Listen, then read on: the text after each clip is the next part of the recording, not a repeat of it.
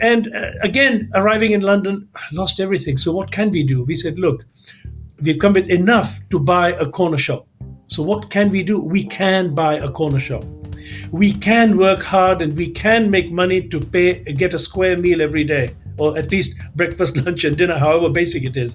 We can go to the local school because education is free here, unlike in Africa or anywhere else. Mm. We can uh, get medical cover because it's all covered here, but we can work and earn our way in. What we will not do is take state handouts because we've not paid into the system.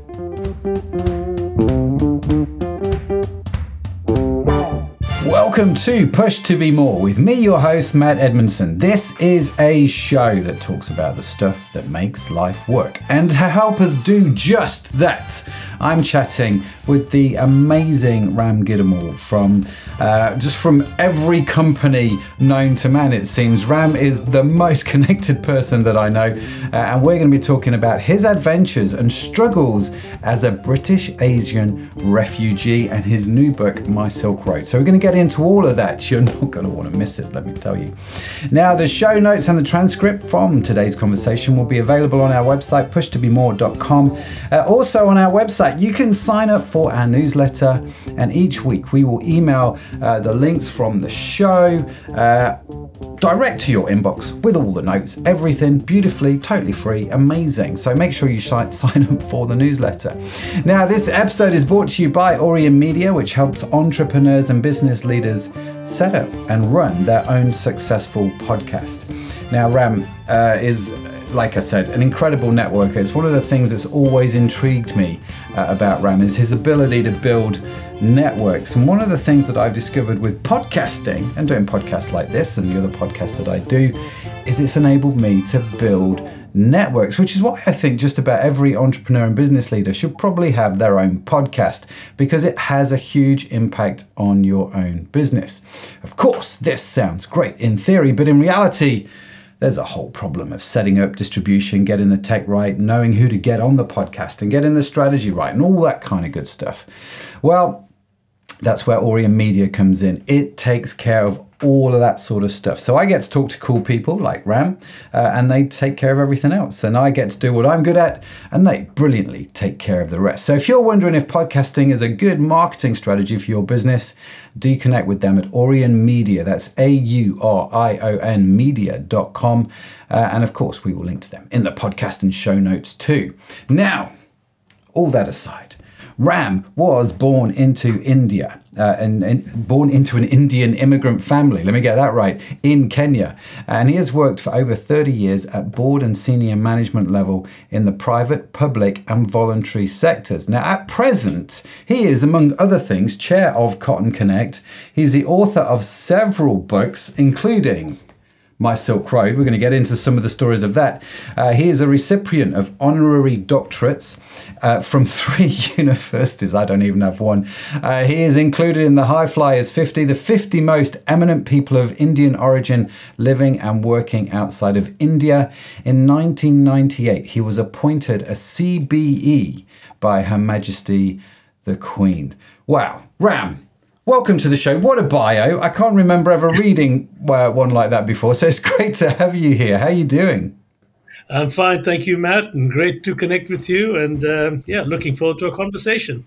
Oh, yeah. Yeah, you and me both. Now, you are dialing in from your home down south, and you're talking to me uh, from my home here in Liverpool. But it's fair to say we've known each other a few years, uh, which has been great. And we've, we've, we've connected over some of the many companies that you've been involved with. But Ram, tell me, uh, My Silk Road, right? This is your new book. Why did you decide to write uh, this book? Because, like we said in the bio, you've written quite a few already. So why, why, why this one?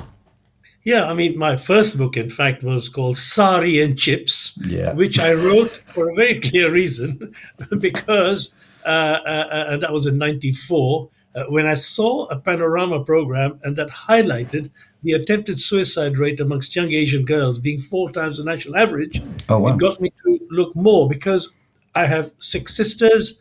Um, I'm aware of a lot of uh, uh, the, the, sort of women in our community, and I just know the differential uh, uh, uh, between the men and women, the way they're treated within the community. And so, as I researched more, I realized at that time that there is an issue here that needs to be highlighted in the public square. So, I wrote my first book. Uh, to highlight the fact uh, of, of the reasons why uh, the attempted suicide rate amongst young Asian women was four times the national average. Mm. So I wrote a book because a colleague of mine said, publish or perish. You've got to publish, get your ideas out in print, put them in the public square, and that's the one way to really make a difference. So I, I followed that, and it really did help, help me mm. because the book has been picked up globally. Uh, the United States, the Chinese community have picked it up. They said it's not just Indians or South Asians. This cross-cultural tension and pressure is global. So mm. fine. So having, and that's as recently, you know, 94, the book was written. As recently as last week when I was in New York, this was raised again. And this time with the Korean community. I was sitting next to a Korean banker uh, near Wall Street in New York. And this guy said to me, hey, that same issue is in our community. So I sent him my book. That's, you know, since 94. So then when it came to the latest book, um, the the the uh, uh, lockdown was in full swing. He says, uh, uh I, I, was uh, uh, it was my seventieth birthday. nobody could come, and so the children, the grandchildren, unknown to me, contacted. Must have been a couple of hundred different people, relatives, all my different networks, mm. connections, and they picked up people uh, who would then send in a video or send in a message or send in a picture. And they compiled this amazing one and a half hour video for me, oh, wow. which was such a treat on my 70th birthday. Unknown to me, suddenly my laptop goes on, Zoom is on, uh, and there they all are the family, children and grandchildren, and we go Fantastic. through this video. Mm. And I just thought, wow. And then the questions who are these people, Papa? who, who's this uncle and who's that auntie? And so as I heard those questions, I thought, hmm, maybe I should write some stuff down for them. So I started writing it for the grandchildren, mm-hmm. just stories.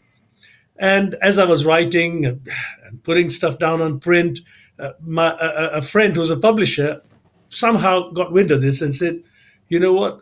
Your story is worth publishing. I said, well, I'm not going to publish it. This was for my children. If you want to publish it, you do it. If you have that much faith and confidence, I leave you to do it, my friend. Fantastic. But I, I, you know, that's your call. And and, so he was serious. Mm. And uh, then uh, I was going to take four or five years.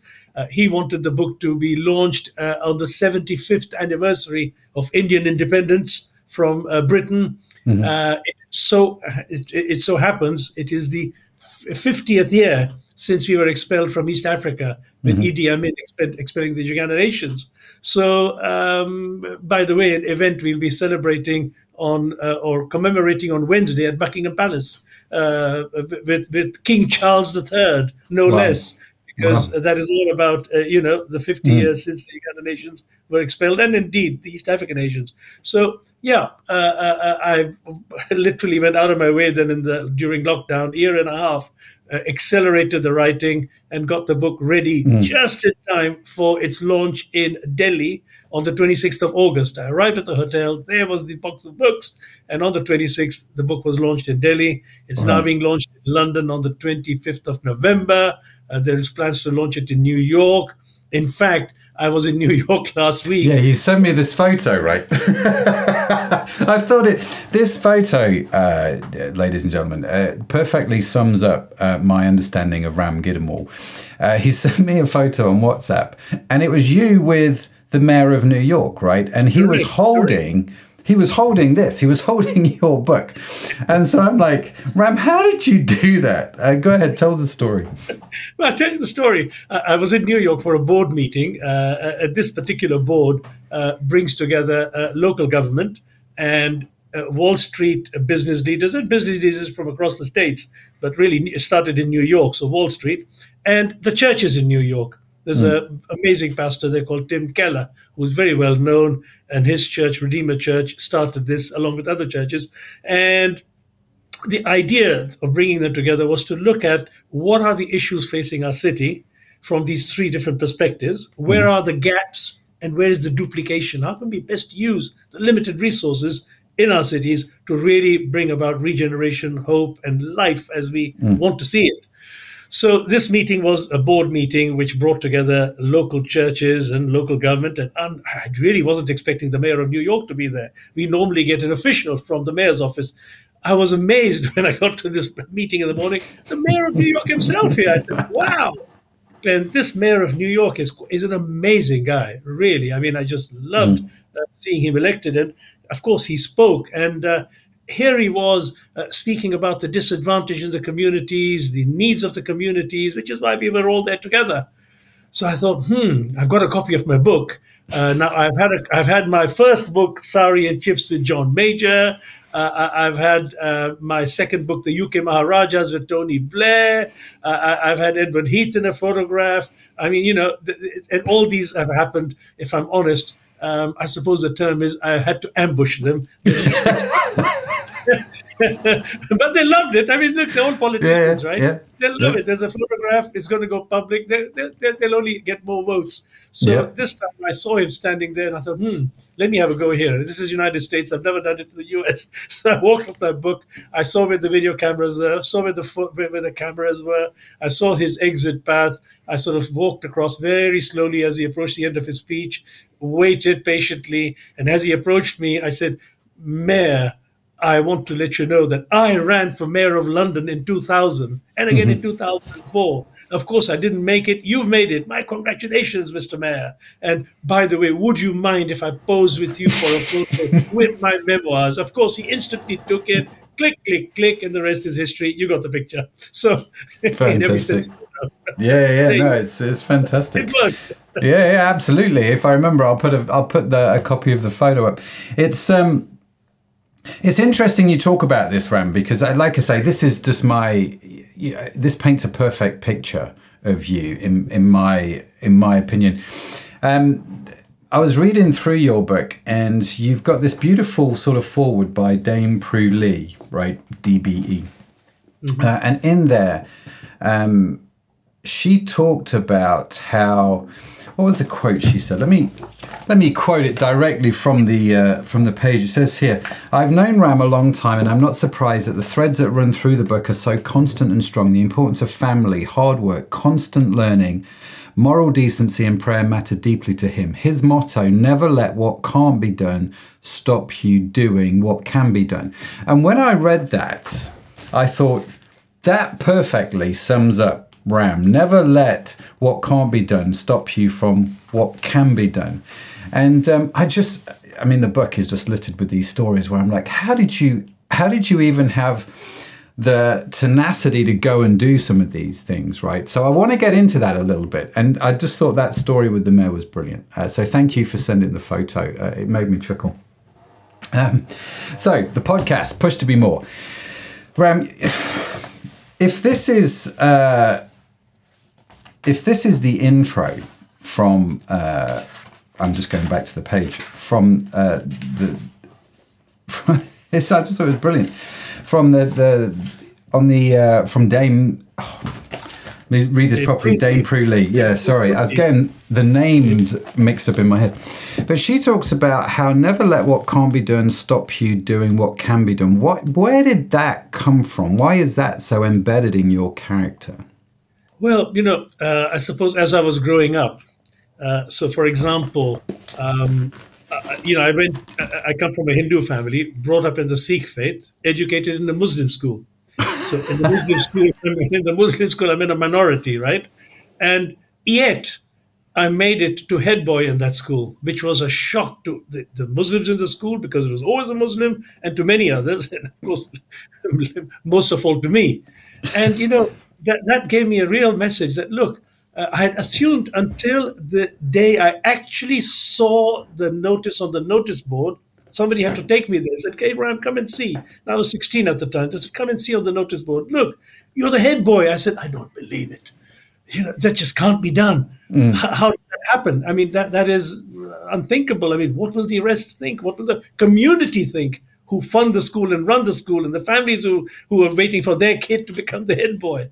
And, you know, it taught me a lesson that, look, you thought it can't be done. Some things you have done have somehow made that possible. and uh, and uh, I reflected back and I said, I suppose the teachers have seen something that even I can't see. So let me really uh, go along with that thought of it can't be done. You know, it, if you say it can't be done, look, what can you do? So, mm. to give you an example, when when it came to, uh, for example, running for mayor of London, mm. you can't do it. I said, look, what can I do? I can't put my name forward as a candidate. This is mm-hmm. because of the demand of all the young people who were telling me, do, do, do, do this.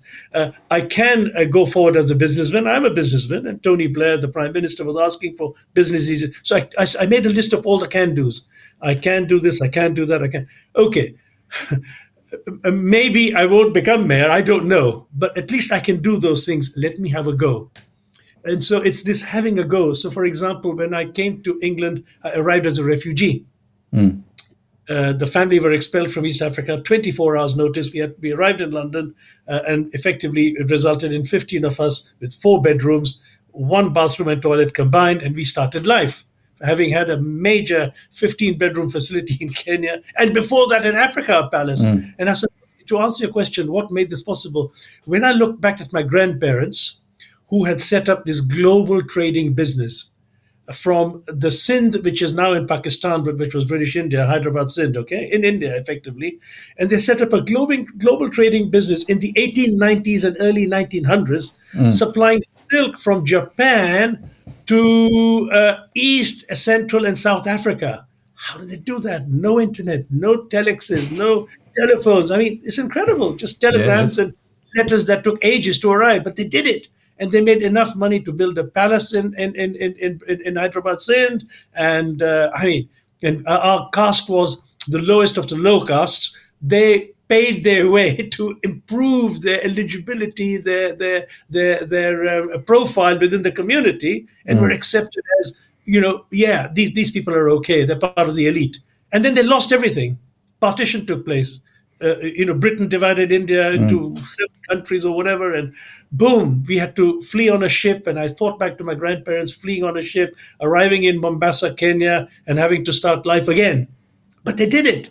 So they could have said, oh, we can't do anymore. You know, we've lost everything. But they did mm. it. And within years, by 1967, when we were expelled from East Africa, they had done very well. Mercedes cars, uh, drivers, uh, uh, uh, uh you know, huge. Uh, it was fantastic.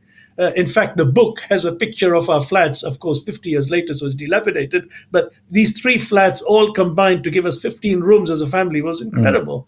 Mm. In the mm. center of town, downtown. And uh, again, arriving in London, lost everything. So what can we do? We said, look, we've come with enough to buy a corner shop. So what can we do? We can buy a corner shop.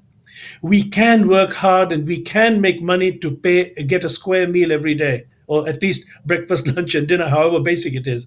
We can go to the local school because education is free here, unlike in Africa or anywhere else. Mm. We can uh, get medical cover because it's all covered here, but we can work and earn our way in. What we will not do is take state handouts because we've not paid into the system. That was my father's very clear message. Yeah, I read that in the book and I thought, goodness me, that that's quite a strong, bold statement. Yeah, to make certain because this is what this is in the six, uh, late sixties, early seventies, right? Yeah. So yeah, yeah, yeah. And the world was a very different place back then.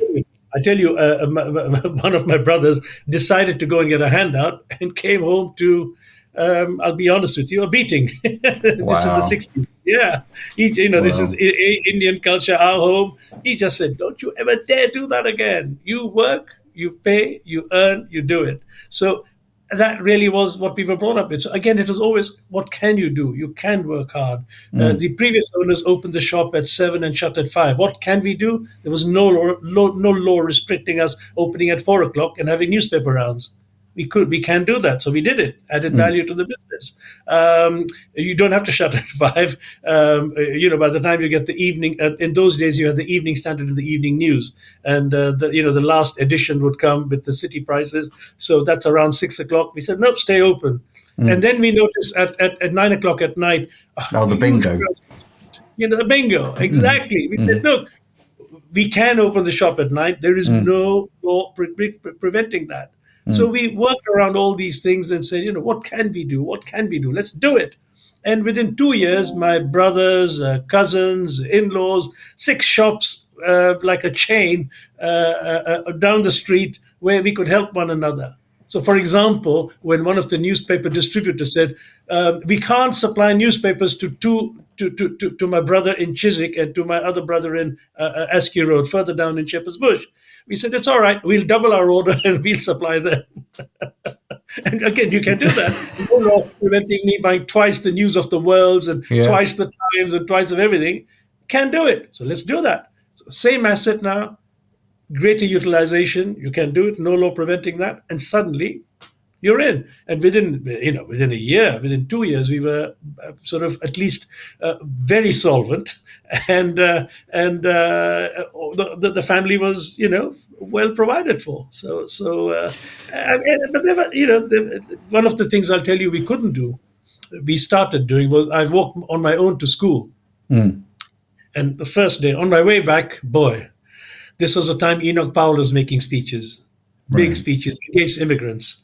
And that gave license to the locals to say, right, can beat them up, you know, just hassle them, abuse them. So I'm walking back from school, and I tell you, uh, it was terrifying. You know, three, four guys behind me. I mean, where our school was was a tough area. We were placed you know, I'd come from a very good school in Mombasa, Kenya, where I got uh, five A's for my O levels, five, you know, great top grades Yeah. for my O levels, and and then I was now sent to this comprehensive school behind Wormwood Scrubs. Wormwood Scrubs is a prison, Prison, in West yeah. London, yeah, and so you can imagine who the inmates and their families nearby, and so these were very tough kids and they would follow us, fo- follow me, and my sister said we had the same experience. These girls were following us and she just mimic shouting. So they said, right from now on, okay, we can't go on our own, but we can go in threes and fours. Hmm. So I'm not going to say to them, I'm not going to school. We can go in threes and fours, stay close together, and then the other thing we could do, I'll tell you, we bought blue and white scarves, blue and white gloves, and blue and white hats, Queens Park Rangers colors. Yay, man! I'm still a supporter of QPR. Wow. it's it's a, it was like you know your protection, right? And uh, then at least half the kids wouldn't get you because they said, "Nah, he's all right. He's a mate. He supports our team." And you know you have to learn how Wow. to adjust and adapt. But Yeah. can do is important. What can I do? Always been a philosophy, and continues to this day. yeah so that philosophy then and because you read the the book right and it i read the that philosophy in obviously your life um i read it uh, in the the stories that you tell about your family do you know what i mean it's like this is not just a, something that was peculiar to you was it this was something that seemed to be uh, part of your uh, heritage i suppose you know from from your family something that you've that you've sort of brought in so you tried to instill this attitude with your kids and with your grandkids. Is that part of the reason for writing the book? Yeah, I mean, it's a legacy. Part of the reason, really, for writing the book was uh, when the publisher sort of approached to say he's going to do it. Even if he hadn't published it, my plan was this is a legacy for the children. Uh, more than more the children, the grandchildren. They were asking the questions, and therefore, what future are they going to go into? Because, uh, in a sense, yes, we've now been here since 1960s, so it's like 50, 60 years. Uh, but there's always the challenge and the tension of can what happened in British India and can what happened in East Africa ever happen again? So I'll be honest with you, when when when Brexit happened, yeah, I immediately called the children and said, "Be careful. This is really a move in the country that is going in a direction which worries me." Because um, it, it really is one that's, as we have in the current government, you know, Yeah. uh, the- the Home Secretary dreaming of people being put on a plane to Rwanda. I mean, I could have Oh, been one of those if I'd arrived, if I'd arrived today. So I'm just Yeah. saying, again, it, it was all about saying to the children, look, be careful and all, but always, always bear this motto in mind. What can you do? So we, you know, what we can do is put our heads down and walk straight and Mm. keep working hard and d- d- d- don't get into trouble. You know, so it's that kind of thing, and it's it's it's, it's I know sounds terrible in today's day and age to have that kind of attitude, but that subtext of suspicion, you know, Matt continues in society, but even if it's not obvious or seen, Yeah. there is that subtext, and so therefore, you- you, know, yeah. Do you find, Ram, if I if I can touch on this point, obviously, I mean, the stories of you getting chased and beaten when you're at school because of your skin color is, you know, is I suppose is indicative of a time, but it is very sad when I sit here and listen to it now in the context of the the, the world in which we currently live. Um, have you? Do you? How do I word this question? Has racism um, Im, improved is a wrong word, I suppose. I don't want racism to improve. It's the opposite of racism. Have we got better as a nation um, in welcoming people of different ethnic origins, for example, or, yeah. or, do you think it's still a big problem? I mean, to answer your question, I suppose it must be because when you look at the government, okay, uh, members of parliament, of a prime minister who has mm. identical background to me, twice migrant like me from uh, British India to East Africa to here, mm. very very similar sort of background, and uh, the fact that he could make it, that the Home Secretary's current and past could make it, and others. You you look at that. Mm. There's clearly been a significant breakthrough and improvement, and that's only a good sign of mm. because it, it, it's happening. It's it is happening at the elite level. All right? mm-hmm. Let's be clear. These are people who've been through banking in the city, Oxford, Cambridge, Eton. Uh, I mean, you know, they've they've had that that that that background uh, already in this country. But it's good that they're making their way because then it makes it appear normal to have that. Yeah. Whereas previously, I know how tough it was to even imagine that. So, like when I ran for mayor of London, uh, I know that in terms of the media, they just didn't want to know me. Really? BBC would, oh yeah, the BBC wouldn't allow me my broadcast, even though I was eligible for one. The the the the newspapers uh, would turn up at meetings, but never ever give me front page or photographs in the newspapers. It was always the other, you know, no, no, no, no, stick with the main people. So. Uh, I mean, I did get 100,000 votes. I broke through all the sort of mindsets I could in, in the year 2000 and retained my deposit, which shocked everybody. I mean, the fact that that that that getting that many votes, saving my deposit, and and beating the Green Party created such a stir was like, who is this man? Mm. You know, it's the, it's the, title of the chapter in the book. Who is this man? Was the question yeah. being asked. You know, after the election, I know I got a call from friends saying, Rand, they're asking in the House of Lords, House of Commons, who is this man? Who knows him? Where did he suddenly come from? 100,000 first and second preference votes. That's astonishing to be able, and, and to save his deposit and to technically win a seat on the London Assembly just like that.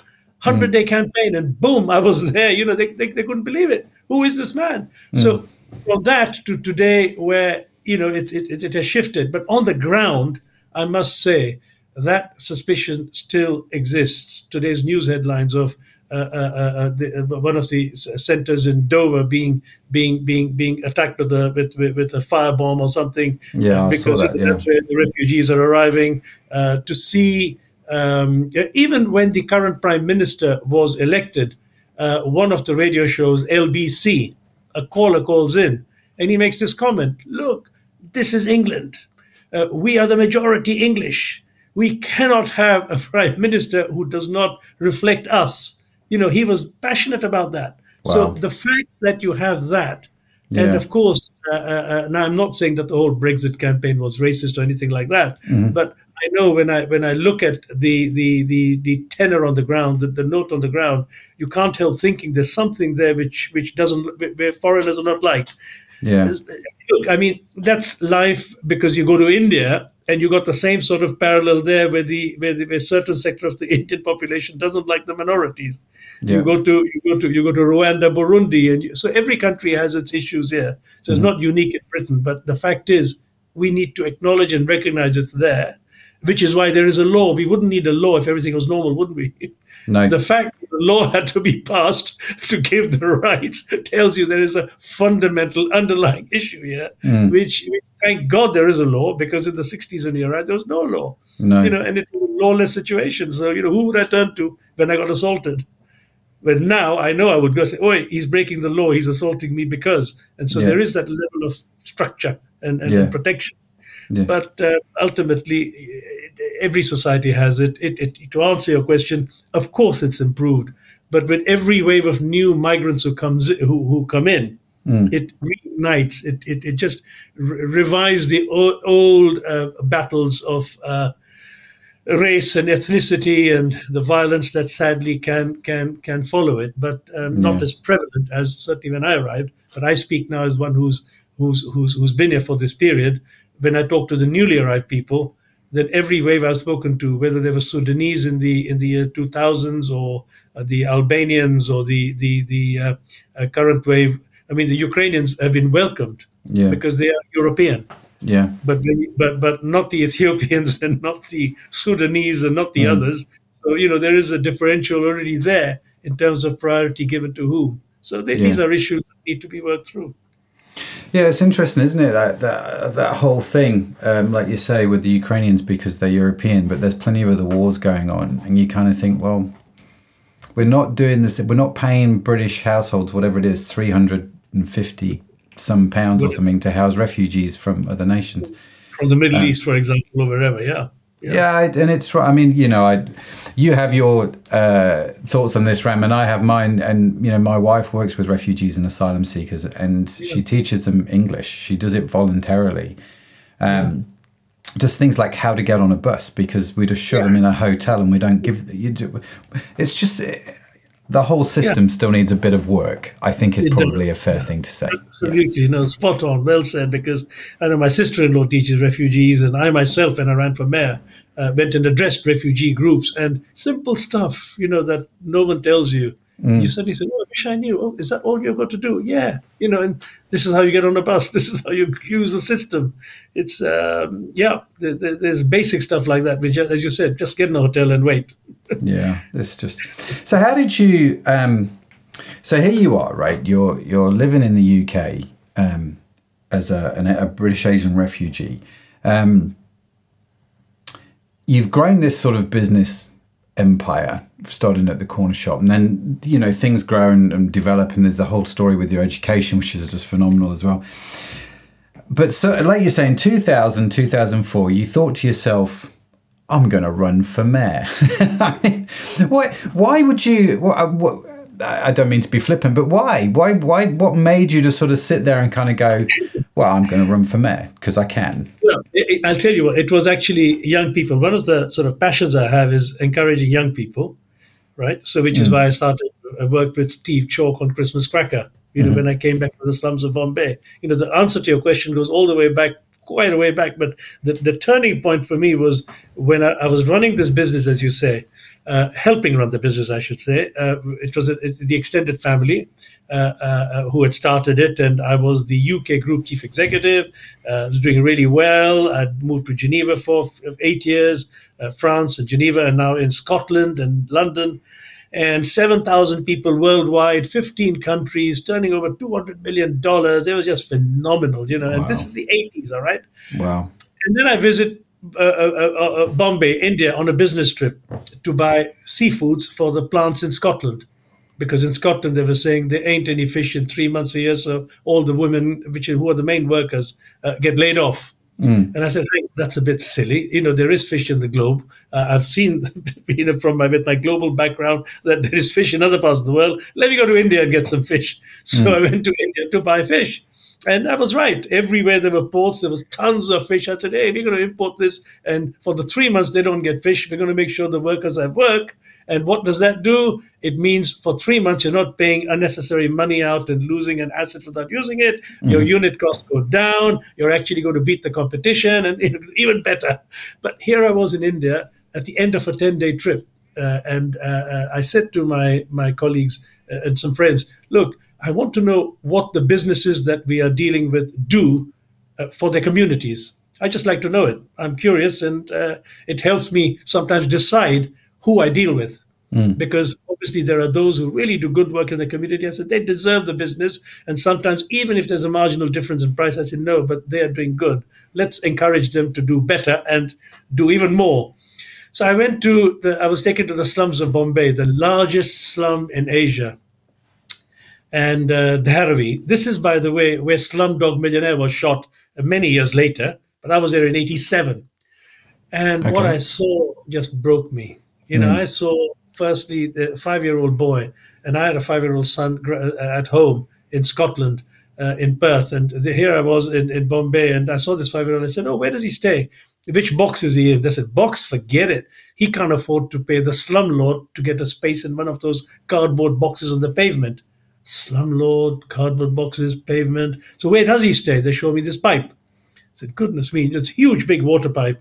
And they said, he's in there, you know, it gives him some protection and he does everything there. I said, can I go and have a look? They said, you won't get anywhere near it. the stench is foul. You just can't. It's unhealthy and you can't get near it. Shoo. So then I said, what about his dad? They looked at me with a wry smile. "Hmm, well, not the right question, Ram. We, nobody knows. But uh, mum, oh, we can tell you where she might be. When they take me just a further out, further around the slum, and there are there, there, are these cages, and I mean cages, and there are these young girls locked in cages, and I'm thinking, God, that can't be right. And, and so it doesn't take much imagination for a man to know what's going to mm. be happening to those girls. And, you know, it just broke me. I came back and I was thinking, couldn't help thinking more and more about what I'd seen. It just stunned me, shocked me. Went on my flight to, it was Air France, first class from uh, Bombay to Paris, Paris to Glasgow. And when I got on the flight, you know, you go left for first class. So I went left. Caviar, champagne, no, can't touch anything. I just sat down, waited for the lights to go out, and just broke down, saying, What kind of a planet am I in? See, I'd become a follower of Jesus. And uh, one of the things I'd learned was care for the poor. So, of course, I did my thing in church. I did my tithe. I did my prayers and, you know, all the stuff. I was an elder at the local church in London and you know, all that stuff. I said, no, this is not right. Something doesn't square here. So um, I talked to my wife. I said, you know, I can't sit one more day on my desk in the office. I've got to do something about what I've seen. I don't know what.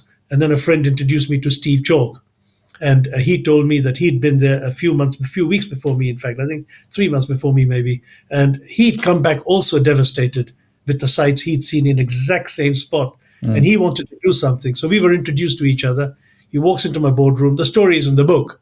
And uh, basically, once we met, he shared with me how he'd started one little eat less, pay more restaurant, which they call Beggar's Banquet in Kent. And uh, when he shared the idea, I thought, you know, we discussed further, and he said, I want to do more of these across the country because there are youth groups all over the country. I said, you know what? Why don't we aim to do 200 of these?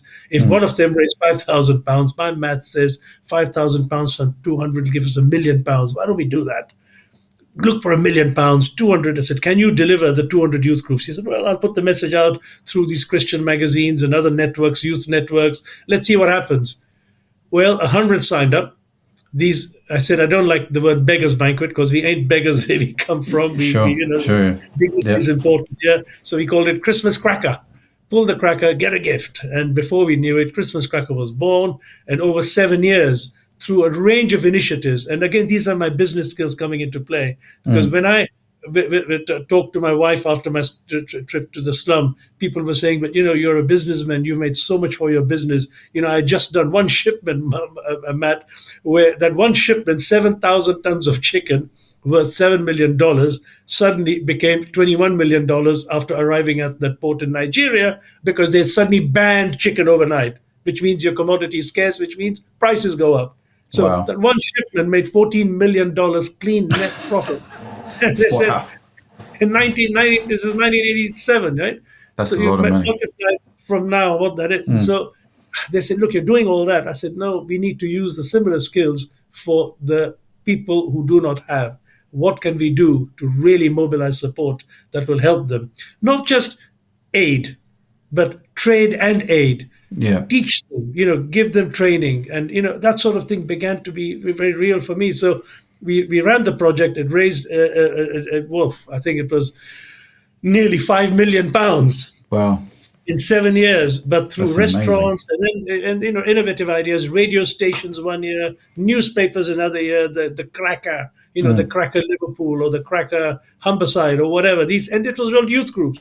And what excited me most was fifty thousand teenagers getting mobilized to make a difference, but being challenged that when they then grow up from teenage to adulthood, uh, they're already adults at teenage teenagers, but to really get out into the world, they would never forget that there are there are other communities who need help and that they would do what they can do to help those communities. So I was really pleased when I went to the House of Commons once. Uh, this member of Parliament approaches me, tall guy, and he picked up that I was the one of the co-founders, one of the chair, the, I was the founder chairman of Christmas Cracker. He came up to me, uh, thanked me, and said, "You know, I'm here today because I ran a cracker and I want to do make a difference. That's why I've become an MP." Wow. And then I met people who were in the media, radio stations, uh, journalists, many who said, we're doing what we did because we cut our teeth during that time as we were growing up. So that really thrilled me to, to, to see that impact. So that was Christmas Cracker. And so when it came to running for mayor of London, coming back to your question, why did I do that? it is a long way to say to you, but so that you really appreciate and understand what drives Sure. me, what drove me. It was uh, um, uh, seeing uh, uh, by now, uh, of course, I'd given up my executive role, but I never gave up my business connections. So I took on a lot of non-executive chairmanships or directorships. So still using my skills now to help uh, uh, businesses grow, to help businesses succeed, but not spending my entire life and time just making money for myself Yeah. And always helping helping businesses that I know are going to have a positive impact on the disadvantaged. So you know the, the, chief executives or the boards or the drivers were really uh, socially responsible, uh, uh, uh, acceptable kind of business people. And so uh, one of the things I saw, and, and I joined public boards. So that's another door that opened for me. Interestingly, by the way, through Christmas Cracker, because when I had done the first Christmas Cracker, I had visited India. My uh, uh, daughter shared, and she was only about six or something, shared the story with a teacher and friends. And so a teacher called me and said, oh, Would you come and speak to the kids at school about what you saw? Because it was this five year old kid and the little girl. So they said, You know, they'll empathize with that. Come and speak to them. And so, um, uh, uh, so I, I accepted to speak to them. And you know, when I spoke to these young kids, like I won't say they were five or six, maybe seven, eight, whatever their age was. One of the little girls went home and told her mom, "This Indian man came today to school and he spoke about this thing, and it was so nice to hear what they'd done. And yeah, you know, it was really good, very interesting. And I got lovely letters which I've still preserved from those kids. Wow. And so, guess what? This mum was the uh, Sutton Council race equality officer. So I get a call Sunday lunchtime with my family from this lady. How she got my number, who knows? And she said, Mr. Gidoomal, you spoke at school. My daughter was very taken. And all, look, I'm the race equality officer. We are looking for a non-executive director for the Training Enterprise Council for South London.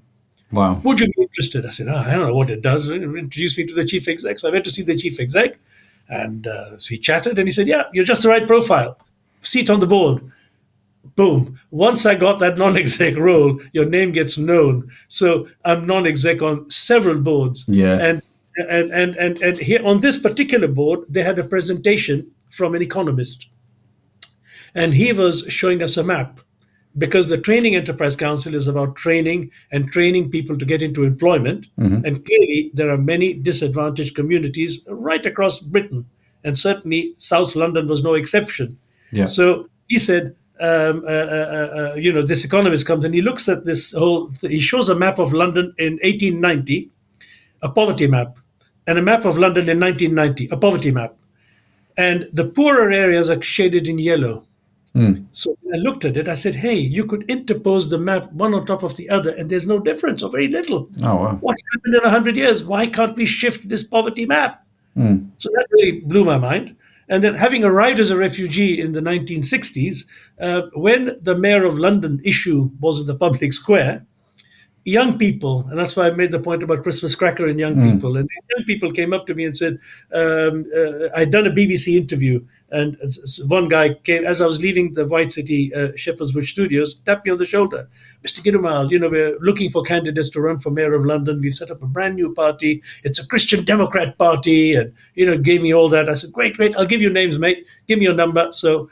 I call him back a week later and give him six names and said, These six people, excellent, go for them. He calls me back a week, two weeks later. He says, uh, Mr. Gidoomal, um, we've discussed it in our committee. Now, this all sounds very grandiose, right?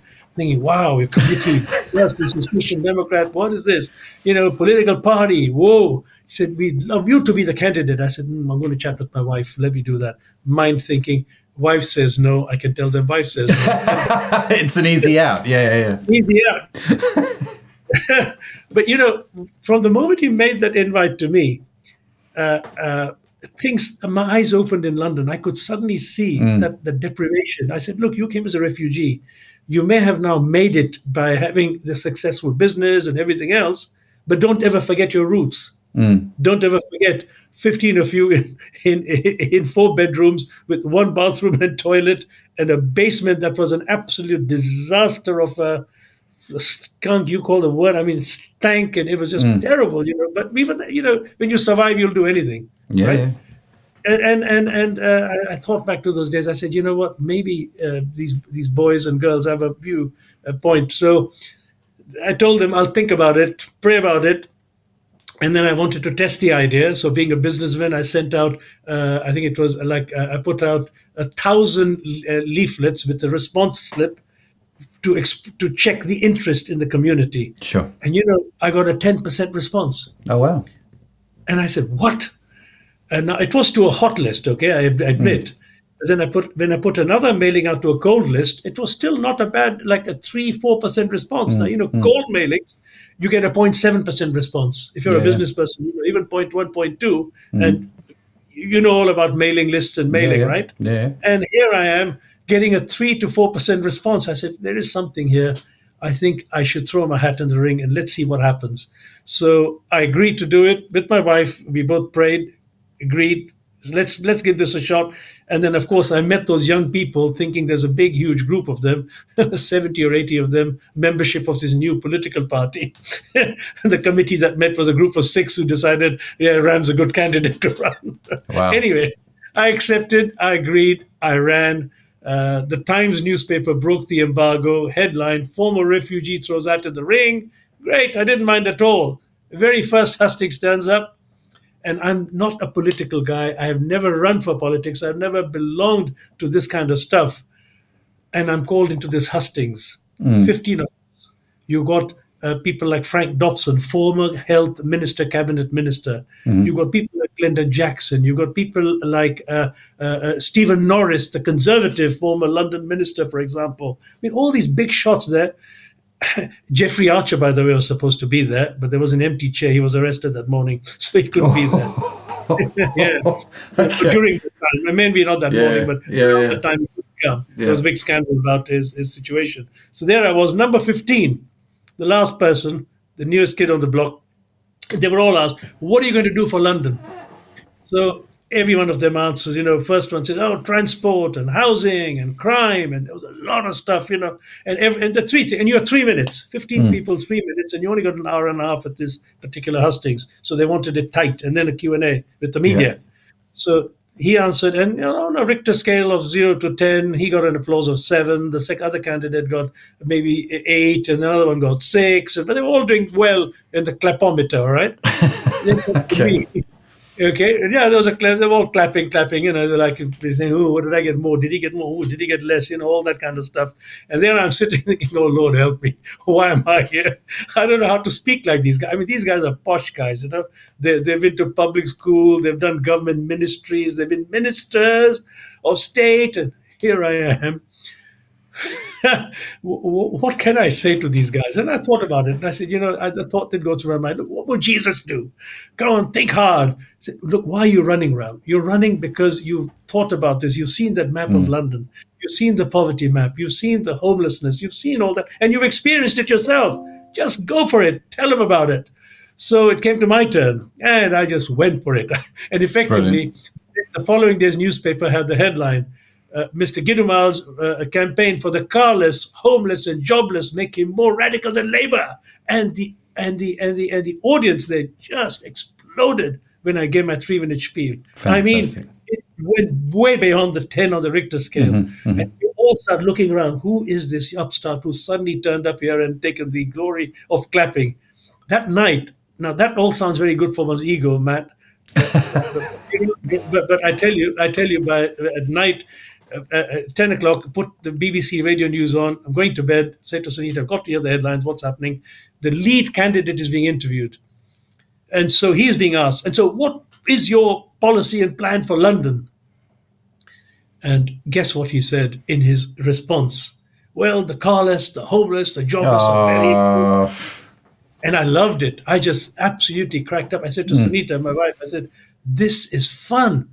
In one meeting, I have shifted the agenda of the campaign. fantastic. Everyone is now looking at the carless, mm. homeless, jobless, the poor, the disadvantaged, mm. the refugees. They're all trying to put out policies for these people. And the mm. next day's newspapers were the, the, the stories are all around that. I thought, you know, this is going to be fun. I may not end up as mayor of London, may not, still got hope, but I've shifted the political agenda. This alone has made it worthwhile entering the race.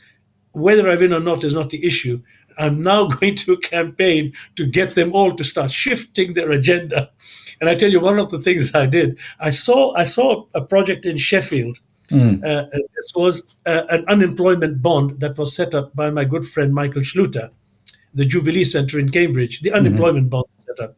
And I saw that David Blunkett had bought a bond and that they they managed to raise a few hundred thousand pounds to, to, to help the unemployed get jobs. It's a very hmm. special scheme hmm. where you where you, where you issue bonds at zero percent, so you don't pay any interest on this. In hmm. those days, it was quite a big thing because interest rates were 14, 15 percent. Yeah. But there were people who had money lying in the bank and who were prepared to give that money at zero percent if jobs were created, if the homeless were helped. And because it's a bond, they'll get their money back in five years. It's a no-brainer. So they said, look, it's lying in the bank. You know, you take it, use it, create the jobs, create the housing, make the change in our community. And it's local bonds, bond in every sense of the term, bonding and bond. And uh, I love the idea. I said, you know what? I'm going to do this following. I'm going to uh, uh, gener- I'm going to I'm going to initiate a 500 million pound bond to regenerate and help with the needs of East London, which I have seen with my own eyes, and that's what I'm going to do, and that's in my manifesto.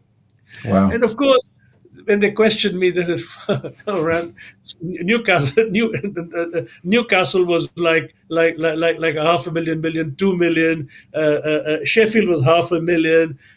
You're going to do half a billion pounds for London in this. year." I said, "Well, think big." Think Yeah. hard. You know, when, Yeah, yeah. when, when the Christmas when the Christmas Cracker, Cracker Camp initiative started, the first interview I had with the BBC, they said to me, "So, Mr. Gidoomal, you're going to say, raise a million pounds with those 200 uh, restaurants with 5,000 pounds each." I said, "Look, if I aim for zero and raise 100%, what good is that? I'd Yeah. rather aim and get some percentage of it and make a difference to those communities. So here, I said, we go for it. Now, it was a struggle. Okay, the idea was in my manifesto. Mr. Michael Schluter came up to me after after the mayoral campaign uh, and he said, uh, Ram, you used this idea from that, that I had put in Sheffield. With my permission, you used it, and, and Newcastle. Um, I know you're not mayor of London, but you believed in it to put it in your manifesto. I said, well, look, I'm a man of integrity. If I put it there, it's because I really believe it can be done. Yeah. And that was in the year 2000. I said, I, I know it can be done, and I'm going to make sure I do it. So let me. Let, let, let, let- let me think about it. And then he said, Would you chair the initiative? Because I'm not a businessman and it, it, it needs to be done in London, as you rightly say. So I said, I'll chair it. Okay, it was a struggle, Matt. It really was a hmm. battle to get the thing going. But today, we have issued over a billion pounds in social impact finance Wow. including including bonds quoted Wow. on the London Stock Exchange. So the idea in 2000 was not off off off offline or, or, or off off Mm. the scale. It, again, it can be done. Come back That's to my fantastic. podcast. Yeah, yeah. You know, say, oh, it can't be done. Hey, if we can't do a billion straight away, we can do half a million. We can Mm. do two million. We can now build to five. We build to ten, and suddenly it's taken off. I, I, I mean, I did the account recently. I mean, I stepped down as chairman uh, uh, earlier this year in April uh, uh, because my, my goal was can we hit the billion and then I can, you know, exit with dignity saying, yeah, we did it. It wasn't just a, a, poppycock and rubbish that was going on in, in 2000. I meant it. Uh, I I wanted it. And we, as a team, the whole team, have done it. And to me, again, it can be done. And now the sky's the limit. They're going for you. You know, the, the, these guys who were taking it on are just going to go for it. I know. Oh, and wow. the difference it makes. Yeah, yeah, yeah. All. You know, it's a, it- it's a real difference on the ground because those, you know, Mencap issued a bond quoted on the London Stock Exchange, the, the Golden Lane Housing Trust. Boom. And, you know, they've now gone for a second bond and others are doing it. And suddenly the message is getting out. It can be done. That's fantastic. Ram, there's there's so many stories, right? and that's what I every time we chat, there's just more stories, and I love it. Um, so uh, you obviously there's a lot of challenges that you face, and it can be done. Not, and and I love that motto, that that whole concept, that whole idea.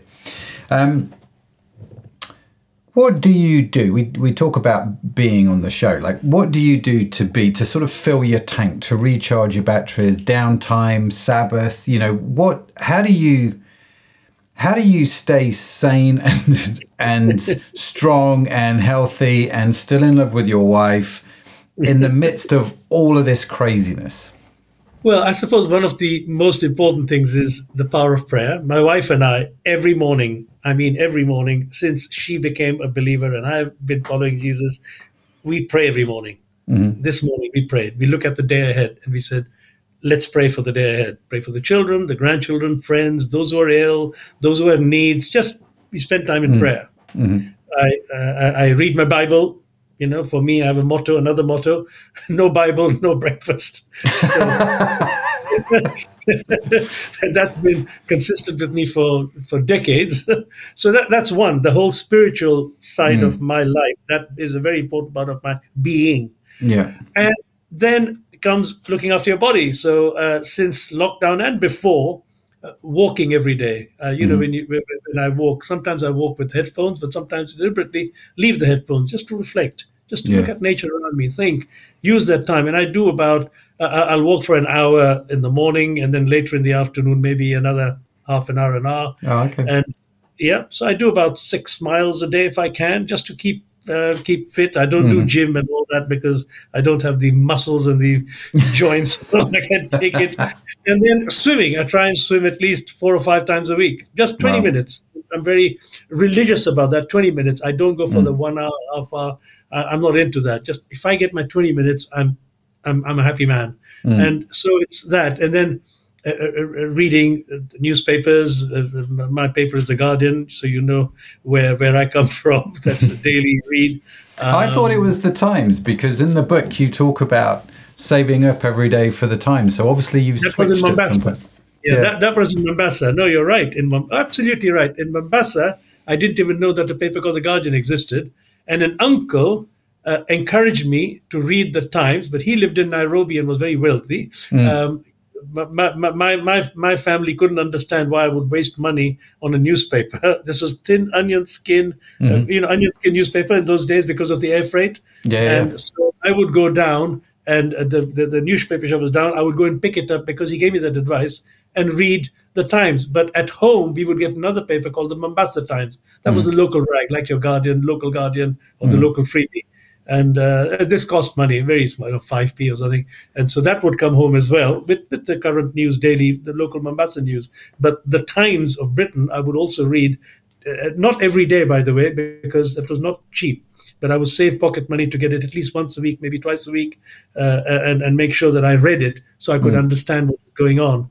And uh, that, yeah, but in England when I came, I discovered as a student that I was more, I suppose, to the left of center than to the right of center. I've right. basically tended to be uh, what I call during my mayoral campaign the dynamic middle. I like that phrase. I'm going to use that. The dynamic middle. I like that. Yeah, I like to be the dynamic middle. So on mm-hmm. some it's a bit to the right, some a bit to the left, but more more often than not, it's to the left. If I'm honest. Mm-hmm. And even the party I ran for uh, was the Christian People's Alliance. It was a Christian Democrat party, but Christian Democrats tend to be labeled like with the Germans right wing. Yeah. We aligned ourselves with the Scandinavians. Right. The Scandinavian Christian Democrats were more to the left of center. But again, I said dynamic middle. I'm a businessman. So, yeah. you know, I want aid and trade. I want policies that can help businesses who will hopefully give for good, mm. who hmm. will give for good causes and, and, and help communities wherever they are. So it's all that combined. Not very easy, but possible and can be done. Mm-hmm. There's no question of oh, it can't be done. It can yeah. be done. Yeah, I've no doubt, Ram, and I've no doubt that you'll do it. So, uh, you obviously your spiritual life's important, your family is important to you. You do physical exercise. You you seem to thrive when there's people around. Um, is love there any? I love it. Yeah, yeah. yeah. I love, I, I, love challenges, and you know, the, the, one of the things I learned during my business, we had a training course on creative thinking in action. Okay, it was the best training I ever got. How can you be creative? And there is a whole creative process I was taught about. I really never thought I was creative, if I'm honest with you. I yeah. thought I'm, you know, boring old whatever thing. I'll that's what you know, executive type, and I'll do that. But that creativity uh, course in, in a book called The Creative Manager by Roger Evans uh, really helped me a lot. And today, that's an in, in, in, intrinsic part of my thinking. You know, the data collection, the time of reflection. Uh, uh, uh, when you've done your data gathering, and as you reflect, you suddenly find you get the aha moment. Ooh, I can see something I hadn't seen before. And then you say, okay, how do I implement it? Not quite. So let's get more data. And you go around in that circle thinking, hmm. And then you get to a point, aha, and that aha moment is your Archimedes. You know, you're right. I got it. I think I have. I know what to do. And so you implement. And it's that kind of process which is very much part of me, and and and, and how I look at stuff. Mm. So you know, challenging mindsets, challenging assumptions. And so oh, I can't do it. Why not? What are the assumptions here? Mm. How strong are the assumptions? Which are the assumptions that can really be challenged? Which are immovable? If they're immovable, what can we do to move them? Mm. You know, and it's, it's it's that kind of thinking all the time, and uh, Yeah. yeah, it's wonderful. So, you know, the COVID crisis hits India. I get a call from a hospital in, in, in which we're looking after in, in, in the poorest part of India. And when they when they when they talked to when they when they spoke to me, they said we're in trouble. We've been declared a COVID hospital. What can we do? We need money to buy a generator. You know what? My wife and I sitting there said, let's put out an appeal.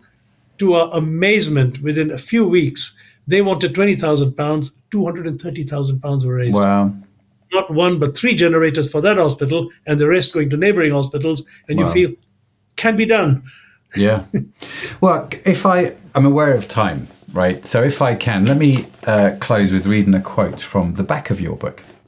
all right Uh, if I had to write a letter to my younger self, and perhaps in a way that's what this is, I would tell him these are the things that will save you. You must never give up. You must never let obstacles grow so high they seem un- insurmountable. Instead, always think about what you can do rather than what you can't. I would tell him about the importance of creative thinking, diplomacy, and determination. Those things alone, however, suggest that we can do it all without help. I would be lying if I said that this was so. Help came from the love and support of family. It came from principles rooted in my Indian heritage. It came from learning from my elders. It came through relational networking, which is genuine friendship and compassion for others. And yes, because I follow Christ, it, I also believe that many of my breakthroughs came through the study of the Bible and through discussing things with God. And then you go on to say, but there is another, perhaps more surprising layer to this. I learned the real secret that I didn't need all the riches and all the recognition in the first place. And letting go of this false need for wealth has allowed me to live freely and generously, always having more than enough for a good life without any sense of envy towards those who have more. I just when I read that, I thought, goodness me, what a what a way uh, to end your book, and what a lesson. Uh, I think, uh, and thank you for not just writing it for your family, and uh, well done to your publisher for sharing it with the wider world. Because I think, Ram, I've known you for many years. We worked together on Traidcraft, and we served on the board at Traidcraft PLC, which is a fair trade organisation. Um, I looked forward to every single meeting that you were there because I took I just took notes like how is he figuring this out, and so thank you for being a teacher to me uh, over all of these years and being a friend. Um, there have been a few times when I've just called you and gone, Ram, I'm stuck, help. Um, so thank you, and thank you for coming on the podcast, Ram. Honestly, I feel like I could go for hours and hours and hours, and maybe we should get you back again to talk about some more stuff. But um, if people want to reach out to you, if they want to connect, what's the best way to do that?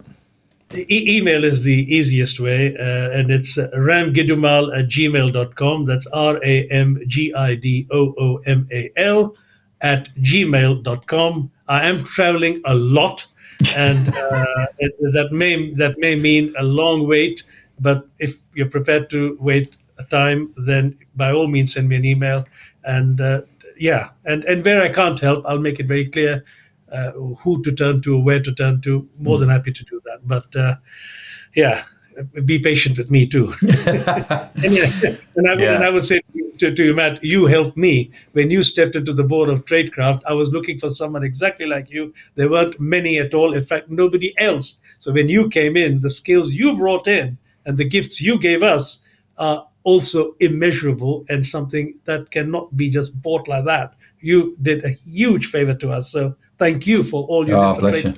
No, no, it it's was- great. It was great. Loved it. Loved every minute.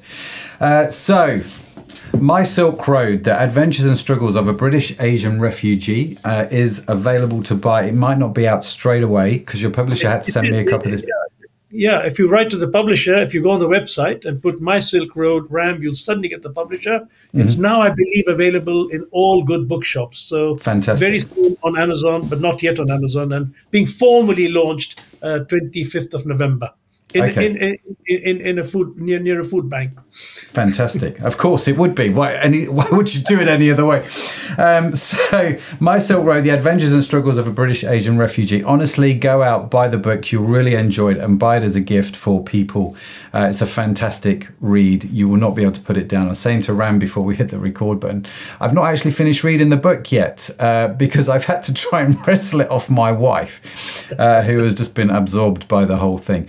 Uh, we will, of course, link to Ram's info in the show notes. We will link to the book and the publisher in the show notes. Uh, so uh, we will get those out, no problem. Uh, and you can get that for free on the website, pushtobemore.com, or direct to your inbox if you've signed up to the newsletter. Ram, thank you so much for joining me. Honestly, it's been amazing. Thank you, Matt. I've loved it too, and appreciate all that uh, you've done. Thank you. Oh, brilliant. So there you have it. What a great conversation. A huge thanks to Ram for joining me today. Wasn't he fantastic? I'm gonna have to you're gonna have to listen to this more than more than once, I've no doubt.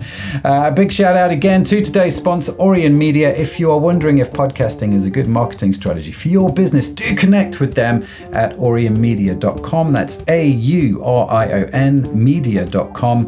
Uh, we will of course link to them uh, on the podcast website, pushtobemore.com, uh, and also in the show notes. Uh, so you can find Aurion anyway, like that. Now, be sure to follow Push to Be More podcast wherever you get your podcast from, because we've got some more great conversations uh, lined up, and I don't want you to miss any of them. And in case no one, dear listener, has told you yet today, you are awesome. Yes, you are. Uh, it's just a burden that we all have to bear. Ram's awesome. I'm awesome. You're awesome. It's just, it is, it is what it is. So, Push to Be More is produced by Aurion Media. You can find the entire archive of episodes on your favorite podcast app. The team that makes this show possible is Sadaf Bainon, Josh Catchpole, Estella Robin, and Tim Johnson. Our theme music was written by Josh Edmondson. And as I mentioned, if you would like to read the transcript or show notes, head to the website pushtobemore.com, where you can also sign up for the weekly newsletter and get all of this good stuff direct to your inbox free.